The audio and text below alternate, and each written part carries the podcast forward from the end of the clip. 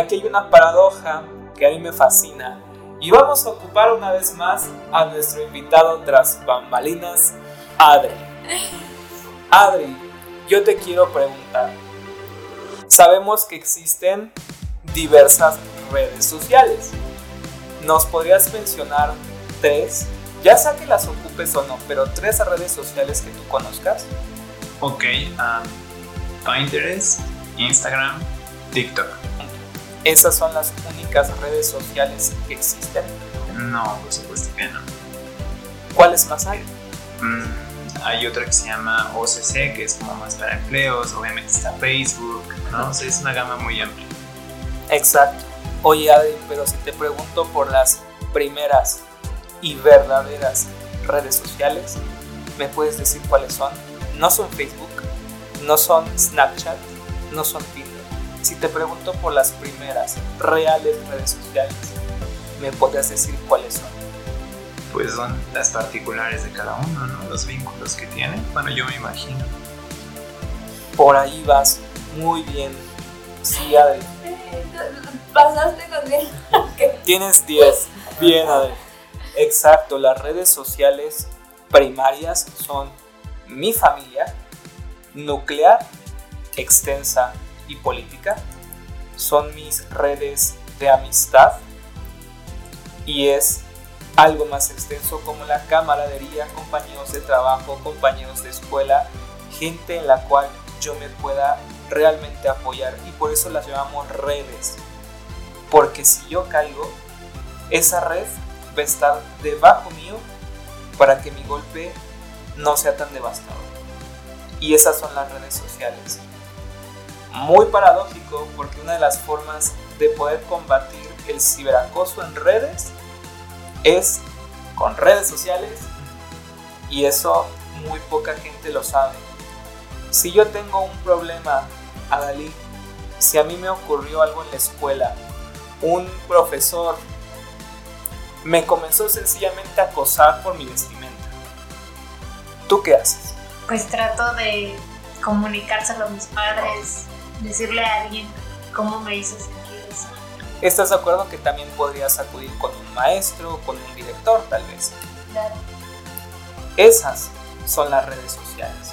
Barbie, si a ti tu jefe te comienza a acosar, que es otro término, mobbing, que es el bullying a nivel laboral, si un jefe te comienza a acosar y te menciona que tu trabajo depende de que hagas unos favores explícitos, ¿tú qué haces? Bueno, eh, pues trato de, hablar con, con, recursos humanos, ¿no? Y de expresarle que, bueno, pues me he sentido incómoda porque me están tratando de manipular de esta manera, eh, poniendo mi trabajo en riesgo, ¿no? O sea, por hacerle un favor me va a dar un aumento, me va a subir de puesto sin realmente ver mis capacidades eh, laborales. Y esto pues me incomoda, me afecta e inclusive si yo ya voy, ¿no? Con recursos humanos, y si ya veo que sigue insistiendo o inclusive hasta si te dicen si vas y me acusas te corro, eh, tal vez inclusive ya pudiera yo ir hacia otras instancias para eh, pues demandar o denunciar o demandar esta situación. Exacto. Oye Adri, y por ejemplo, si una cougar, si una sugar mommy en una de estas aplicaciones de citas te comienza a decir insistentemente, hola guapo, ¿cómo estás? ¿Cuándo salimos? ¿Quieres divertirte? ¿Quieres que nos conozcamos más íntimamente? Y tú dices, no gracias, pero sigue siendo insistente esta señora, ¿tú qué haces?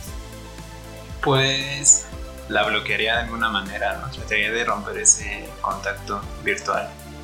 Pero pues también sería consciente de que pues yo fui quien se metió ahí a explorar. Aunque no, eso no les da tampoco el derecho, ¿no? a tener ese tipo de acción. Exacto, preguntándoles a los tres, hay otras alternativas para acabar con el ciberacoso y es bloquear, pero antes de bloquear aprendí a decir no. Sorprendentemente, al menos aquí en México, muchos, muchas, no sabemos utilizar la monosílaba no. No quiero, no me gusta, no me parece, no. Y los jóvenes también tienen una carencia muy alta en no saber decir no.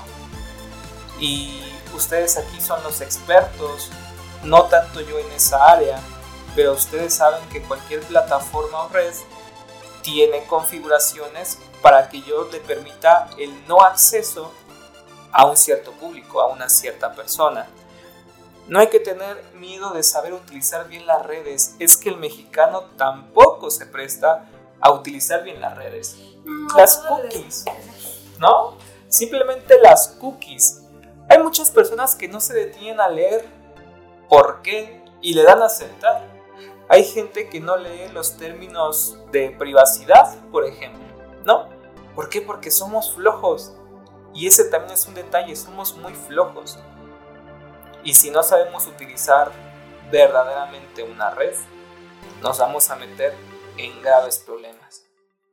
Claro, y, tocaste un punto bien importante, Eric, porque eh, ahora que ya todos estamos conectados y eh, eh, prácticamente cuando tú instalas una aplicación en tu celular, tú le das aceptar, como bien lo dices, a todos los términos y condiciones. Es decir, cuando tú te, metes a la configuración de tu celular, tú te das cuenta que Facebook tiene activado el micrófono todo el tiempo, que Facebook tiene activado eh, tu, ver a tus contactos, ¿no? Notificarte, eh, de ver tu geolocalización, de eh, poder acceder a todas tus fotografías.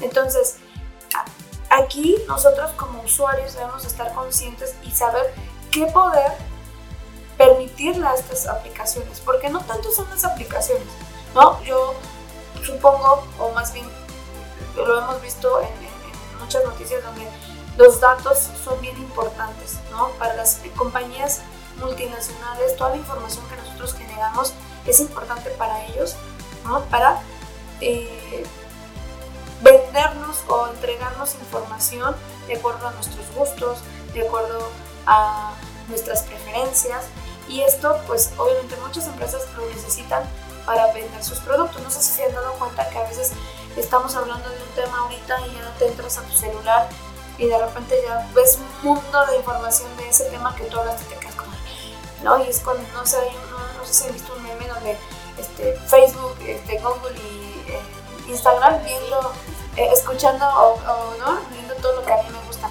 Pero porque precisamente no nos damos la tarea de ver los, los términos y condiciones de estas aplicaciones. ¿no?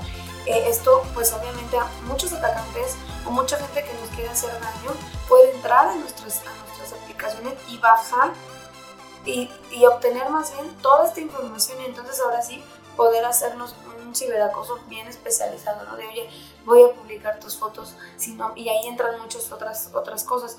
Si no me das dinero, voy a publicar tus fotos. No es ya, este ya este, eh, entra más en otros términos de tengo que pagar para que no publiquen mis fotos o sabes qué, si no me das dinero, este, voy a, a, decirle a todos tus contactos que eres esto, que eres el otro, ¿no? O sea, eh, y, y es, la, e, es cuando el usuario debe estar consciente, como lo decías tú, y eh, de saber utilizar las redes sociales, de saber que cuando yo voy a dar voy a bajar una aplicación, estoy consciente de que voy a poder tener todos estos riesgos y entonces debemos de saber cómo evitarlos.